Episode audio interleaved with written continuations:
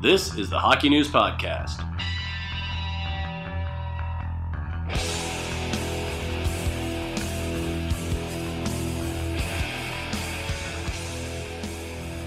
Hello, the Hockey News Podcast is here. It is July 1st, 2019. We're here in the Hockey News office. It's Matt Larkin here with Ryan Kennedy and Ken Campbell. And you know what? I kind of like doing this stuff July 1st. I know it's a holiday here in Canada, but if I'm being honest with myself, fellas, every July 1st before I worked for the Hockey News, I was just sneaking away from whatever barbecue I was at to check the TV and see who signed, anyways. So, may as well get paid for it. That's what I say. Hmm? Yeah, no, I'd rather be at the beach. All right, well, I'm alone on that one. Okay, fair enough, fair enough. Well, let's jump into the news. It's been uh, an eventful day, maybe for not the reasons we were expecting, but the biggest news of the day, we're, at the time of recording this podcast, is an offer sheet. There was a unicorn spotted, aka an offer sheet. Sebastian Aho, the Montreal Canadiens. It's a five-year deal, $42.5 million, $8.45 million AAV. Uh, and the compensation would be a first, second, and third round pick in 2020 my mind's pretty blown. I did not think we'd see one, and I, I mean, at the time of recording this, I, I don't think we're going to see Sebastian Aho wearing a Montreal Canadian sweater, even though, even though he signed it. Um, but let's talk about it. Do you guys think there's any chance that happens, or was the offer too low and too easy to match? Yeah, I, I think it. I think it was both of those things. I, I you know, personally, I think the general general prevailing thought is they should have gone up one level to the ten point five million dollars, and then it would have been two firsts, a second, and a third. And then now, now you're getting into and you know if you structure it with you know really front loaded with lots of bonus money, then you start to make it a little more difficult for them to match. But uh, you know, I mean, we're talking about Tom Dundon here, who paid two hundred and fifty million dollars to not watch a football league get started. You know what I mean? Like, I, I mean, I wish I had two hundred fifty million dollars of not watch a football Yeah. league get started money. Yeah, like like so I, I I really find it hard to believe that they wouldn't match this offer, even though they were coming in lower than this. I think they they knew that that this was possible. Um, and and so yeah, I, th- I think you know, I mean, as far as a trade, first, second, and a third for Sebastian Aho. If you're Montreal, you make that trade in a minute, right? Yeah. Obviously, uh, obviously, especially with all the picks that they have, they, and they're okay right right now because they have they've had ten, they've had twenty picks in the last two drafts, and they have twelve more in 2020. So the picks are not going to be an issue for them, and the pro- they've got a good prospect line. Um, so that's kind of why I would have maybe bumped it up to two firsts. And then, you know, I'm not, I'm still not sure you don't match, uh, but at least then you really give them something to think about. Yeah, and it's it's kind of curious because if you look at it from Carolina's perspective, you know, 8.4 that's good for Sebastian Aho, and, and maybe they were trying to negotiate a little bit less. That's fine. I mean, that's how negotiations work.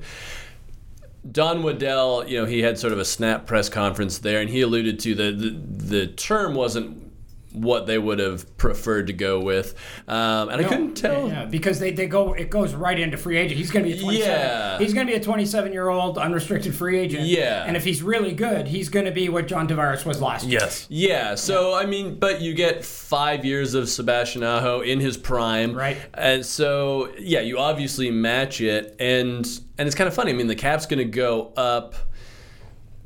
You know, again, that's a pretty good price for Sebastian Aho, and as you mentioned, Ken, it's like a first, second, a third. Like, what are they going to do with that? Like, that's Yeah, yeah, like him at That's not point- good enough, Like so- Sebastian Aho at 8.45 AAV is like uh, not even close to being outrageous. Like that's a that's a good that's a good deal. Yeah, the only conspiracy theory I can think of is that Marc Bergevin made this offer sheet to open the floodgates for somebody else to make an offer sheet on Toronto's Mitch Marner. Ah. And then he's like, "Hey, we didn't do it. Somebody else did." And then and then he doesn't have to actually you know, he- he won't get Sebastian Aho, but I mean the Habs Aho wasn't going to make them a Stanley Cup contender. He would make them better for sure.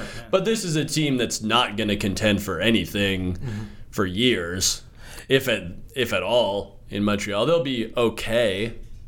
I think I think they're going to be good in a few. I think they're going to be In really a few good. years, I think they'll be fine. With, with Aho, I mean, then you're building around, you know, uh, Nick Suzuki and Ryan Poehling. You're getting pretty, Yeah. and Kotkaniemi, you're getting strong up the middle. But the funny Caufield. thing, Cole Caufield as well, Yeah. of course. The, the thing who's that, on their defense? Exactly, that's fair. Uh, Sergachev, no, never mind. Uh, but what's interesting to me about this is right now, you know, it's possible that while we're recording this podcast, that the offer sheet gets matched, but I don't think that's going to be the case. So. In a way, we might in a week be looking at Marc Bergevin saying this was a blunder, not a bold move, because you make an offer that's too low, it's probably going to get matched, and then Carolina has the ability to deliberately drag this out for a week, as Ryan, I think it was you saying this before we started recording, mm-hmm. and make Montreal sweat. And during that time period, they're not going to be able to pursue any other acquisitions or moves. And maybe they could have offer sheeted, say, Brayden Point had a, had a better chance, but because this situation gets dragged out, you miss out on anything else. And in the end, you get nothing. Just you made an offer sheet, it looked mm. kind of bold and cool, but you've maybe damaged your relations. People, other GMs are less likely to trust Marc Bergevin now, and you get nothing out of it, and you delay your ability to pursue other players for a week. So I wouldn't be surprised if, if it goes down as sort of a blunder. It might, and and I I, I fully expect Carolina to, to, to match this. Fully expect. So now my question is: Is the first domino has it been cast now? And because we've seen one offer sheet, are we more likely now than we were 24 hours ago to see a bunch more offer sheets? I, don't think because of this one we're going to see them. I think we were more likely to see them now than we have been in the past. Uh, but but I don't think this one like moves the goalposts or changes the changes the playing field in any way. Uh, I don't think this is going to have any impact on Mitch Marner. I, I really don't. Um, you know, but I do think that there was there was a more of a, of a chance now than there has has ever been for there to be an offer sheet, and we've seen one, so we know that. Yeah. Um, y- y- you know, I mean, because every time we've seen an offer sheet in the past, it's like, okay, now we're going to start seeing them, and we don't. So I I don't think this one changes the landscape in any way. I think the landscape had already kind of been moving in that direction, anyways. Though there is talk about teams sniffing around Kyle Connor in Winnipeg, and that one. That was something I didn't even think about because they also have Patrik Laine, who's obviously uh, a, a- a bigger name.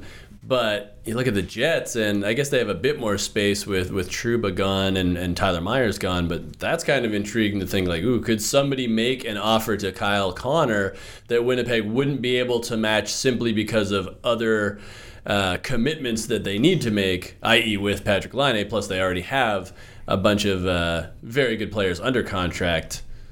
You got to see how that sorts itself out too. Right. And I think if Bergevin were to have an influence by making that offer sheet, the idea would be that, well, now teams are less afraid to do it because politically one guy did it. But when I was doing a lot of research for a story in our free agent magazine and I talked to some GMs about it, the prevailing thought, and you even, you even heard it expressed from, I think, Mar- uh, Bergevin and Waddell today, it was that it, most GMs, Brian Burke is the exception, but most GMs don't really take it personally. They understand it's a business. and, Sure. and Kevin Lowe said this to me, and Bergevin said it today. It was very almost identical sentiment. It was uh, my first commitment is to the ownership of my own team and the fans of my own team. I'm going to do whatever it takes. So uh, I don't think that because of Bergevin doing it, it's going to affect whether teams do it or not. Uh, Because Right. some people might say, "Oh, well, people are scared to do it because they don't want to hurt other GMs' feelings." I I don't think that's really a thing anymore, based on what I was told. And and there and Don Waddell will not be challenging Marc Bergevin to a barn fight because No. he would get his butt kicked for whatever reason. But yeah, that won't be happening this time. All right, so let's shift gears now to the actual unrestricted free agents, and let's talk a bit about the winners and losers. Uh, let's start with the winners, and I'm going to throw at one that I think some people might argue is a loser, but I think it was the right fit for the right team. The Dallas Stars, they get two guys that are in their mid 30s, Joe Pavelski and Corey Perry, and I, I do think that for a lot of teams, that's not a, a kind of contract you want to chase, especially Joe Pavelski, three years coming off a very major head injury as well. Um, but for Dallas, to me, this is a team that two years ago they went all in on free agents. It didn't work out. Then finally this year they get the progress and they get to within one goal, overtime goal of beating a team that won the Stanley, Stanley Cup, Cup, yeah. St. Louis Yep, Blues. yep. I think there's no turning back for the Jim Nill era now. So and both both are relatively short term contracts. I mean Corey Perry is very short term. It's one year with performance incentives. And Pavelski at three years, it's not long enough to really kill you. And I think Dallas, you know, they had some of the best goaltending in the league last year. They allowed the second fewest goals. You got a great young defense core, Miro Heiskanen, Esa Lindell, John Klingberg. But the forward group, it's an older group, and that's established. And even though, you know, guys like Roope Hintz and Jason Dickinson progressed, Uh, I think it's fair to say that Dallas's draft history getting forwards has been pretty poor. If you look at Gurianov has not worked out so far. who just got bought out. Yeah, Nichushkin bought out, and Scott Glennie, and it, the list goes on and on. So I think they're realizing, no, we're in our window now here. Jamie Benn's 29 years old, Radulov's 32. So I like Dallas recognizing that we are one of the only teams for whom this kind of move does make sense. And same goes for Corey Perry. So I, I actually like it for the Dallas Stars. Yeah, well, and in a in a league where everything's trending younger, they they're bucking the trend a little bit and Mm-hmm. getting a little older. And I mean, I, I said last podcast or the one before that about uh, about Corey Perry. I think that he could be a real bargain signing. You know, Mm. especially at one and a half. Um, you know, I mean, so you've got him at one and a half. You've got incentives that bring that that can bring that up to. I think I think it's 1.75 is the bonuses, so you would Yeah, so three point three two five. 3.25. Three two five. So, and if he hits those, you're thrilled. sure. If he's a complete bust and you both agree that this isn't working, you bury him in the minors and you're on the hook for five hundred thousand dollars. So, Yeah. very low risk. Yeah, I also I liked the Andreas Sekera pickup as well. Bought out by the Oilers, and you know they were clearing cap space. I get that, but you know you talk about mobile defenseman, and Sekera's been banged up the past couple of years. But if he's healthy, then you got a guy that can you know be a pretty decent veteran defenseman. I thought I thought Edmonton was better with him in the lineup than they were without him in the lineup. And when you have John Klingberg as your number one, when you have Miro Heiskanen, who could be a number one very soon, bring in you know, it just it bolsters things. And all of a sudden, you've got some talent on all three pairings, and you've got options as well. So I- I, I thought that was a sneaky little pickup too. All right, so Kenny, your turn. Let's hear your pick for the winner. Well, again, I mean, you know, when you go to the trade deadline, usually the winner is the team that gets the best player that's available. Um, and I think in free agency, it's the same thing. So you have to, you ha- I have to go with the New York Rangers. They got the best player out there. They got the crown jewel, um, and they got him. uh, The the thing that, I, and I think the thing that cements them as a winner is they got him for less than twelve million dollars a year, uh, when other teams were willing to pay uh, a lot more to keep him. Like you know, I mean, obviously the Columbus Blue Jackets were willing to pay 12 million on on eight years. They got him for 12 million on seven. The Islanders were willing to give more money. Um, so I mean, when you look at that, and I mean, a first line of of Mika Zibanejad between between Kaapo Kakko and uh, and Artemi Panarin, that that looks dynamic. Like all of a sudden, the Rangers look really dynamic and exciting. Jacob mm. Trouba, Adam Yeah. Fox, Yeah. Kravtsov might make the team. Yeah, Elias. Andersson might make the team. You never know. Exactly. So it's so it. I mean, all of a sudden these guys now they're now they got something. They got something going now, you know. Mm-hmm. And they're a player, and and they'll be exciting to watch. I I you know I I wonder how well they'll be able to keep the puck out of their own net, but they'll be fun to watch, and they'll be dynamic. So yeah. So I I, I think I think Jeff Gorton has had a good run here in the last couple of weeks. Yeah, definitely. And it'll be interesting to see how quickly they can be good because as excited as we get about all these young players, it's like Adam Fox has never played in the NHL. No. You know, Kravtsov has never played in the NHL. Um, that's why I think this Panarin deal it's it's crucial that it's a long-term deal where you know they might not make the playoffs this year because they they don't quite come together yet and the defense is still trying to find its footing things like that. But what you have is some really nice blue chippers. And then of course Panarin being the established guy and the and you know the go-to guy where you know eventually you're going to move into a, a slightly different era of Rangers hockey. Like you still have Lundqvist in net right now.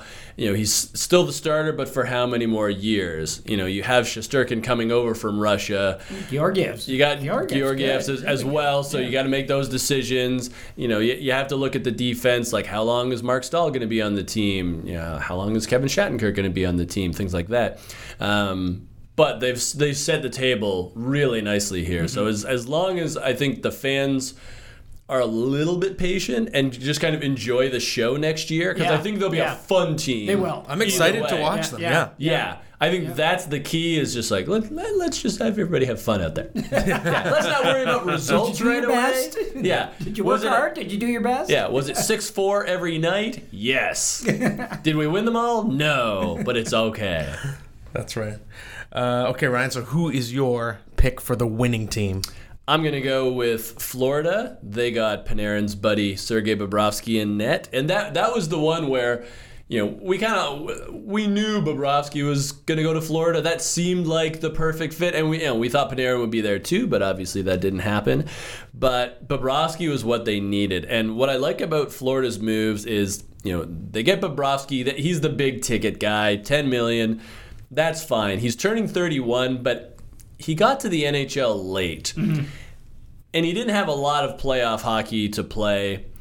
So I feel like he's a young 31 like he'll be a young 31 like i think he's still got a lot of mileage on him. And if you look at goalies in the nhl you know Pekka still effective into his late 30s you know roberto luongo was effective up until last season where he struggled. And of course you know he had injuries as well. But guys can be effective goaltenders in their mid to late 30s so this is a deal where it's seven years, but you'll probably get value in at least five of those years, if not seven. I mean, Bobrovsky might be that elite kind of guy where he's just a freak and he's still good mm-hmm. when he's 37, 38.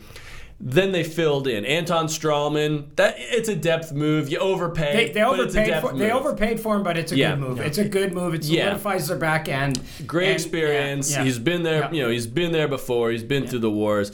Noel Acciari, there's your bottom six guy that can be very effective. Brett Connolly, that's kind of you know a guy who can be like a middle six winger and you know help out a bit. But what it excites me is that Florida was on a good path to begin with. Barkov, Huberdeau, Trocheck, Hoffman, Dadonov, Ekblad and Yandle on defense. Mm-hmm. You know, like they had the makings of it. Goaltending let them down last year. So you bring in Bob, who had a good playoff for the first time in his career. So that monkey is off his back. It feels like Florida would. You know, like they're definitely a playoff team if everybody's healthy, particularly Trocheck and and that's what they need. They need to be relevant. They need to get back in there. They're in a tough division, but I think they can do it. Can they win a round? I mean, that's the next mission. I, I think it Oh, depends yeah, on who they m- match up with. yeah, I, I still think they got to make. I still think they got to make the playoffs. I yes, mean, I, I'm not convinced. I'm sorry, but I'm going to keep saying they won't make the playoffs until they actually do. Right. You know, don't get out of the gate one and seven. Totally. Don't you know? Don't go through December in last place and then have to make up so much space. Okay, Yeah. so like like get off to a good start first, and then we can start talking about this team being a playoff. You know who got off to a bad start this past year was Sergei Bobrovsky. Oh yeah, Oh my god. yeah, he was terrible at the beginning but also keep in mind, Joel Quenneville is now their coach. Right. So you get a Yeah. lot of Yeah. calming influence. You Yeah. got a guy that has Yeah. literally done it all, and I think that's a big factor as well. Is you have that authoritative voice. He's got the cup rings. You know, he has familiarity with some of the players already. I, I think that that's going to really pull together. Where if you do lose the first three games of the season, Quenneville says, "All right, boys, let's just one step at a time here. Let's get it back on track." I think yeah. he's the kind of coach that can help them achieve those goals because he's not going to get rattled by any situation and he can focus them. And I, I like this setup long term for Bobrovsky because Quenneville was was a coach who was sort of ahead of the curve when it came to resting his goalies, and he really kept Corey Crawford fresh, backed up often. Well, it was Ray Emery for a while, but eventually it was Scott Darling, and, and so on and so on. Uh, whereas in Columbus, Bobrovsky had a, a very big workload, and earlier in his Blue Jackets career, he was getting hurt a lot. He lost 20 pounds. He's a very fitness focused guy. He takes really good care of his body now, uh, and is added to his flexibility. So he's been much more durable. And on top of that, you're going to have a coach that's probably going to be a lot more committed to giving him that rest and keeping him fresh for the playoffs. So I think it's a really good setup. And of course, you have Florida who drafted Spencer Knight in the first round, and now with a two-time Vezina winner in your starter slot for the for almost you know close to the next decade, you can really slowly develop Spencer Knight. There's no obligation to rush him, and the Panthers have a lot of exciting other kids coming up. Henrik Borgstrom is now established as an NHLer, but you have Owen Tippett, you've Yeah. got Heponiemi, there, there's and, and uh, Grigori Denisenko is the other Oh, one, right? yeah. So I think even though they didn't get Panarin, the upside is they spent their money on you know Stralman and Bobrovsky instead, and there is some really nice, exciting help at least on paper Yeah, coming they, in they forward. needed, and they needed Bobrovsky more than they need more than they needed Panarin. I mean, Yes. they can score. Yes. they Oh, can yeah. score. They have no problems with that. So Yeah. Panarin uh, might have even been negligible, right? Mm. Like, so he he makes them stronger at something they're already really good at. Yeah. So. Fair. Uh, before we go to the losers, honorable mention, in my opinion, the San Jose Sharks because I love that contract. Oh wait, Steven, our producer Steven, he's waving his Breaking hand. news. There's some kind of breaking news happening. Anders Lee to the Islanders. Don't know what the deals are, but that's what the fourth period is saying. Gotcha. Okay, so Anders Lee Sticking with the returning. So that sounds about right. It, it sounds like they were holding out and hoping they get Panarin, and if they didn't get Panarin, then it was Anders Lee was the and they fallback. knew, they knew Anders Lee wanted to be there because he, Yeah. he's the captain and he, Yeah. you know, he's ensconced there. He wa- he wanted to come back. Yeah, he's a big community guy. Yeah. He loves the culture there. You know, I was on Long Island a couple of months ago during the playoffs, talking to Lee, talking to Lamoriello, um, you know, talking to Lehner, uh, who uh, has not re-signed yet. We never know, but it, it really felt like. Lee was definitely going to re-sign. It, it's funny, like I assumed that like Eberle might be one who you know, had only been there a short time and might use the UFA, but he signed, you know, early. You know, there's a, there's a theory that uh, somebody was said this on Twitter. There's a theory that money is only a factor up to five hundred thousand dollars, right? In, in in changing jobs in any profession or whatever. After that, it's after that it's all the intangibles. It's like what you know where you want to live, where you want to raise your family, mm. what kind of community you want to live in, all that other stuff. So now you look at Anders Lee's situation, and it's like he went through all that crap for so long Right. with the Islanders, and then now they finally start to turn the corner, Mm-hmm. and he's like, ah, yeah, like I don't want to leave now. Yeah, like, yeah, it's just start- good. it's just starting to get It's good fun, again. You know, it's just starting to get good here. Yeah. So uh, that might have been a big part of it too. I, Mm-hmm. I, you know, I mean, it's pretty obvious he was pretty intent on wanting to stay. Yeah. You wonder if the relationship will be frayed at all, if he's sort of aware that he wasn't the first choice. But apparently, Yeah. it is repaired because if he's going to Yeah. sign, then he's probably happy. And from a PR standpoint, I've said this all week that the Islanders, uh, it would be just a disaster to lose a captain two years in a row. But wait, Steven has There's another more. update for us. Anders Lee tweeted himself, so it does sound like it is happening, but he tweeted a clip from the Wolf of Wall Street that says, I'm not leaving. There you go. Ooh, okay. All right. Well, thanks for that uh, Wolf of Wall Street update. Okay, it's done. it's done. Uh, so that's good news for the Islanders. Uh, I don't think that either of us or any of us had the Islanders listed as our loser of free agency so far. We did not. So there you go. So let's move on to the losers now. Mine is the Minnesota Wild because I don't understand what Paul Fenton is doing. If I'm being blunt about it, okay? Uh, because I don't Yes, I don't it. understand. And hit, this is a guy who's not been inspiring confidence. He literally talked about crying himself to sleep. He said that publicly this year, Yeah, if I remember correctly. Yeah, Yeah. Uh, and he made a couple moves at the deadline that suggested he was going in a certain direction. So you trade Charlie Coyle, you bring in Ryan Donato, you trade Mikael Granlund, you bring in Kevin Fiala. So You're getting younger guys with more years of control. So it's okay. You're trending toward a rebuild. You're sort of being a pseudo seller. You missed the playoffs. That playoff streak of six years is over, and that's okay. You understand what you have. But then you go out and sign Matt Zuccarello for a five-year deal at six million dollars a year. It's going to pay him until he's 36 years old, and that doesn't fit what the Wild appeared to be doing. Hmm. And it's not a knock on Matt Zuccarello at this stage of his career. He's an effective player. I'm sure he has a couple good years left. A couple good years left.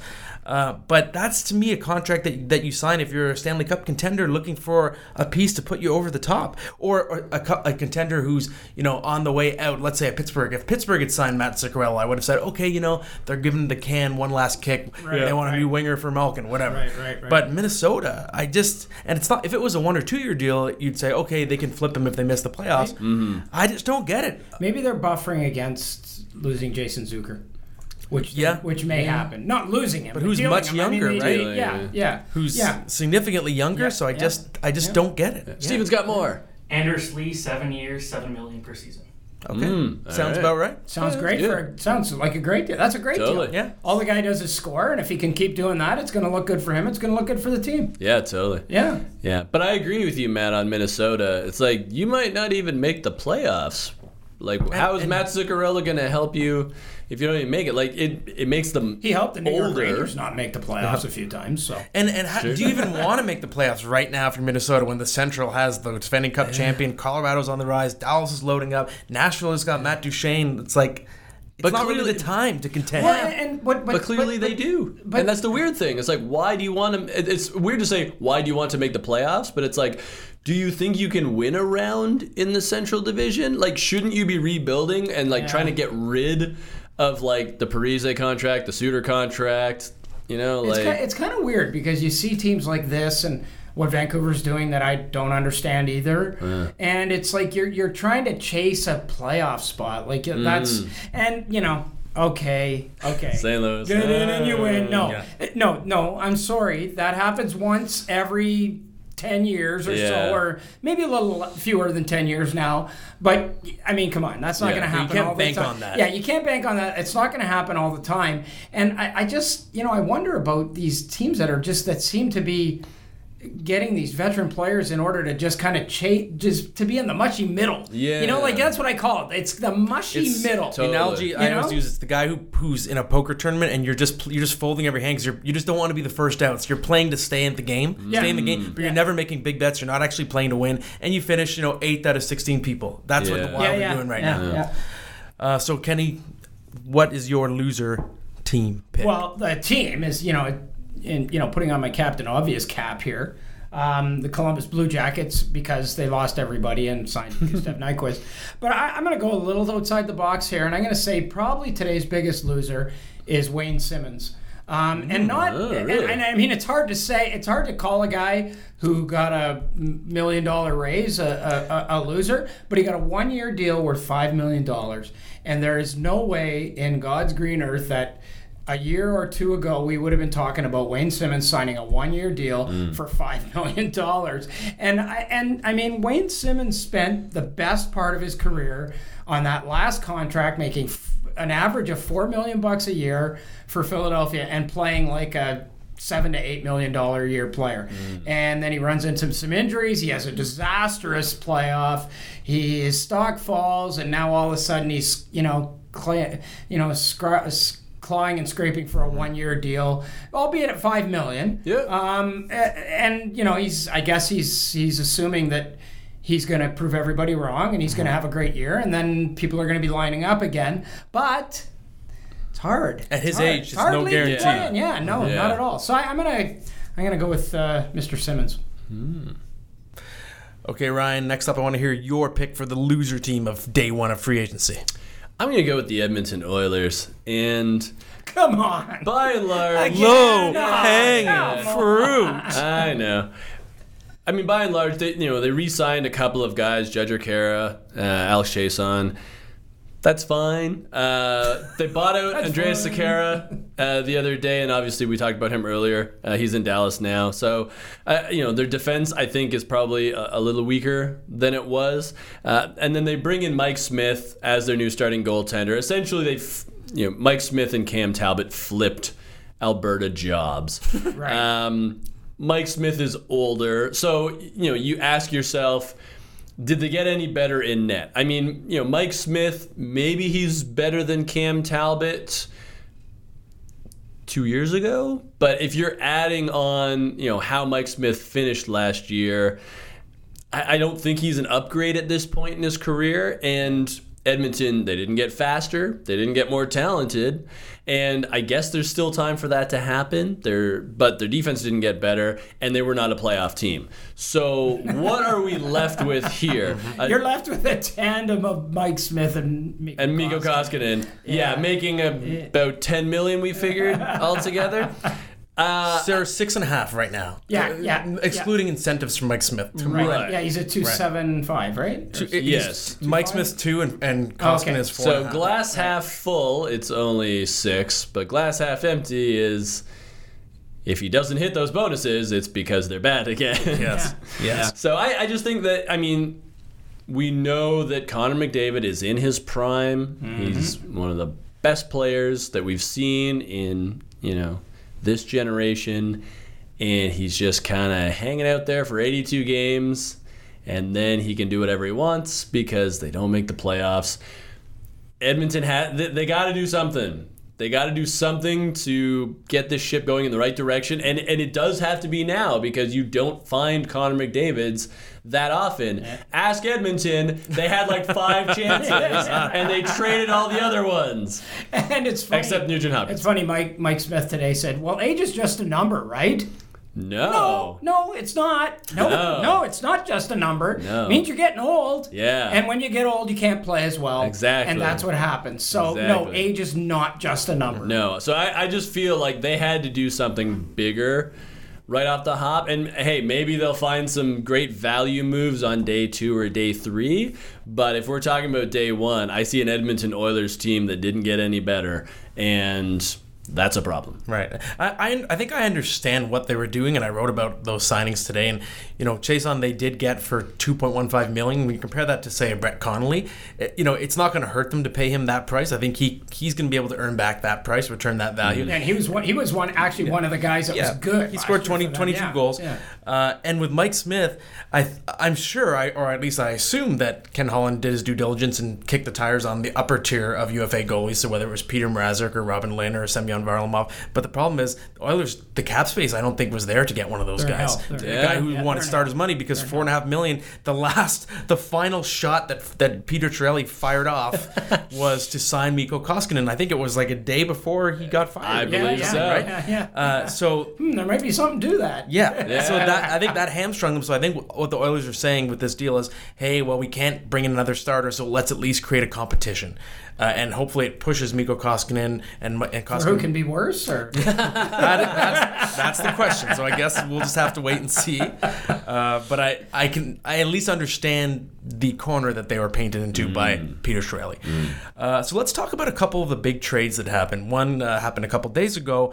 Uh, it was the Arizona Pittsburgh trade. So the Arizona Coyotes get Phil Kessel, they get Dane Birks, and they get a 2021 fourth round pick.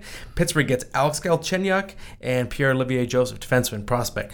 Uh, pretty major deal. I kind of uh, personally, I kind of like it for both sides. But let's see what you guys have to say first.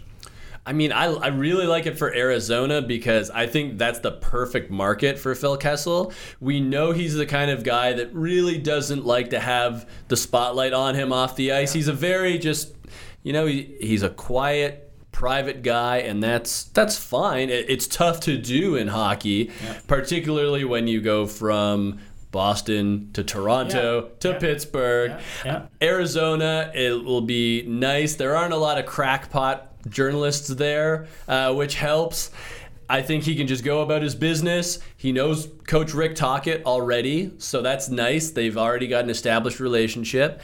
And I mean, he's still a talented guy. He can still give you like 35 goals a year. And Yeah, I, it just seems like a pretty good fit for the he- Coyotes. he's a he's a like a, a his his passing is almost underrated. I think Like, he's a better playmaker good- he's than goal a scorer good passer. Yeah, he's such a good passer. I like this is the first time in Phil Kessel's career that he's going to be playing somewhere where people aren't really into hockey. Yes. Right? Like it's the first time he's not going to be in a fishbowl. Yes. I mean, you know, Boston, obviously, Toronto, of course, Pittsburgh, a, a market that is is is small, but but I mean they've had a lot of success, so there's Yes. a real This is a concentration. There's a real concentration It's a there, especially with the success they had and everything. You know, he's gonna go to he's gonna go to Arizona. He's gonna be able to golf whenever he wants. He's gonna be able to kind of come and go from the rink and not worry about people, you know, questioning him. He's not gonna have people sitting in the stands dissecting his game. I, I think it's you know there are guys who like Arizona is not a good place for Max Domi.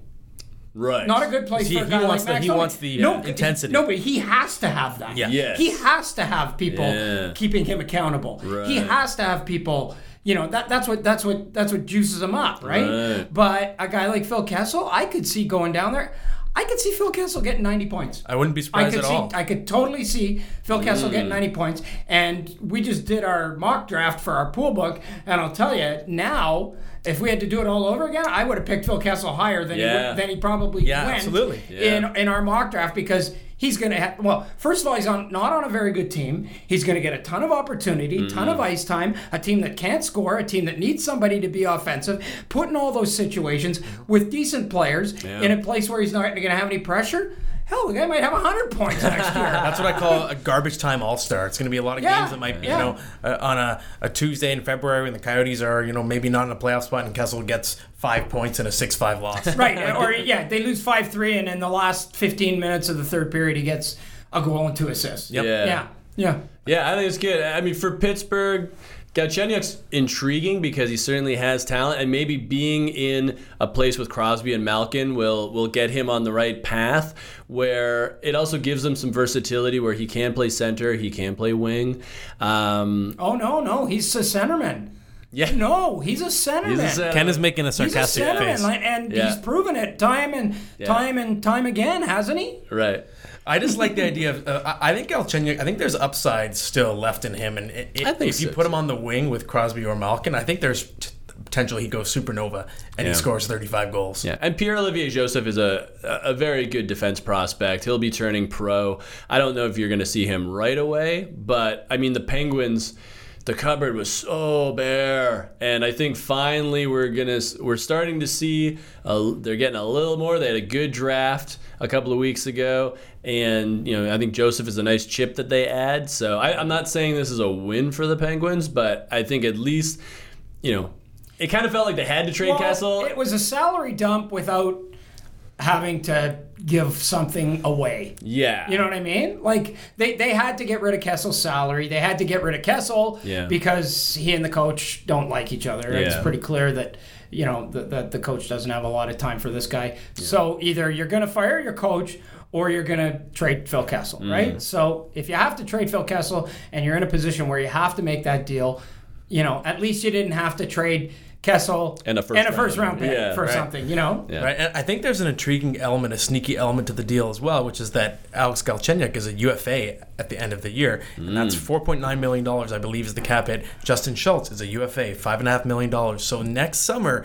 the Penguins are going to have more than 10 million dollars freed up, and theoretically, I think Crosby and Malkin will still have another good year left a year from now, just Sure. based on their career progression. So depending on what the, the 2020 UFA class is, the Penguins could be in a position to load up and chase, let's say, a Taylor Hall, or, or who knows, right? Uh, and also the Penguins, we don't know for sure that this is going to be a playoff team this year because we of how bad that defense core is. And if the Penguins find themselves out of it, they've got Galchenyuk who can be sold as a rental at the deadline, and same with Justin Schultz if if, if things came to that. Right. Uh, the other trade that went down, uh, uh, certainly a lot of human beings were involved. Not This was a trade. Yes, it was a trade that We happened between two trade. NHL They teams. definitely exist. Star power would not be the, the defining term, but it was a, a significant shakeup. I still think it warrants discussion. So the Ottawa Senators get Con- Connor Brown, Nikita Zaitsev, and Michael Carcone. I believe is how you pronounce Yep, the last yep. name. Can't read my own writing. Uh, and the Leafs get Cody Cece, Ben Harpur, Aaron Luchuk, and a 2020 third round pick. I think it's pretty clear what both teams' intent were uh, on this trade. To me, what's what's most fascinating is what it's going to do for Connor Brown's career because he was someone that was uh, originally given a chance to play with Auston Matthews and uh, uh, during Matthews' rookie season, and Brown showed he can be a 20 goal guy. I do think he gains the most from this trade by far. Yeah. What do you guys think? Well, and Nikita Zaitsev too, I think. But the problem for Nikita Zaitsev is he's going from one hockey mad market to another. So if you're going to be a whipping boy in Toronto, I mean, it's not like you're going to go and fly under the radar in Ottawa. Uh, I, it's it's an it's a, I find it a little confusing. Um, first of all, like Cody Cece to me seems like the anti Kyle Dubas player um, from a statistical yeah, standpoint. analytics. He's the whipping boy. Yeah, and and then and now, um, you know, now Ottawa has DJ Smith as a coach who ran Toronto's penalty kill. They have Connor Brown, they have Nikita Zaitsev, and they have Ron Hainsey, who's three fifths of their or three quarters of their penalty kill, basically. A penalty kill that got absolutely shredded Yeah. in the playoffs by the Boston Bruins, who went seven for sixteen in that series, and basically that that might have been the the, the, the the difference between the two teams ultimately. So uh, I find it a little confusing on a few fronts. I mean, when I look at it, it seems like, you know, the Zaitsev deal was one of those Lamoriello deals just before Dubas came in, and this is correcting that particular philosophy. It was the term. I mean, the dollar amount, it's not too bad. And it sounds like they're going to sign Cody Cece for one year for the exact same amount for the for 4.5 or close to it but it's a matter of the flexibility. And with Zaitsev, the term was what I thought killed the Leafs. Mm-hmm. So for them, it's like, okay, great. Now we get flexibility. We'll see what Cece can do. If he's terrible, then whatever. You know, we, we ditch him in the offseason. But this gives them the chance to remake the team a little bit because, you know, they obviously are going to have some cap, you know, not troubles necessarily. They got to re-sign Marner. It's going to be a pretty big number. They got to figure. You know, Jake Gardiner is probably gone. Um, they got to figure out that defense core. Yeah, what are they going to do? Like, what are they going to do with that defense? I, I think What they're are just they kind gonna of go with that defense? The right side. The problem is it, it it's still so stacked on the left because it's Mm-hmm. it's Gardiner or not Gardiner. It's it's Muzzin. It's Morgan Rielly. It's Travis Yeah. Dermott. You have you have Rasmus Sandin coming up, and then even if you're gonna if you decided that you're gonna take another run to re-sign Gardiner again, you're all on the left. And Mike Babcock was pretty open about his discomfort. He right, yeah. wants that righty. Uh, so so Cody Cece I think does have an opportunity as a righty. In his situation, he reminds me of Rasmus Ristolainen. Both guys are first round picks. Both guys on paper and even visually they have the tools to be talented players. Both were expected to be frontline guys. Both have had horrific analytics throughout their career. Yeah. But I think and I think both guys on a n- new team, new situation might suddenly blossom. So there's at least upside left in Cody Cece. I don't know Yeah. if it's gonna help to be on the Leafs team that's already pretty leaky defensively. Yeah. But the opportunity for the role is there because they just desperately need someone. I mean, Ron Hainsey's a lefty, and he was not only shoehorned onto the right side, he was shoehorned onto the top pair Yeah. on the right side. Right, right. So something's got to give. And, and again, like you know, I mean, Cody Cece was the whipping boy in Ottawa. If he thinks, if he thinks that he can play that way and that's going to change he, when he comes here, like he's in for he's in for a, a rude awakening because it's going to be worse if he's if he's that way because he was the whipping boy and it wasn't unwarranted. You know, Yeah, it wasn't yeah. unwarranted. He was bad. He earned he earned that status. yeah, you know? yeah, he earned that letter. Uh, Yeah. I think the only saving grace for him is that fans will say, "Well, at least you're not here for another five years." Right. So I think that's the saving grace for Cody Cece. It's like, hey, I'm just here for the year, and if it doesn't work out, that's cool. Fair. We're about to finish the podcast, but Steven, speak now or forever hold your peace if you have any other updates. And We're no, good. we are finished. We'll be back next week, everybody. Thanks for listening.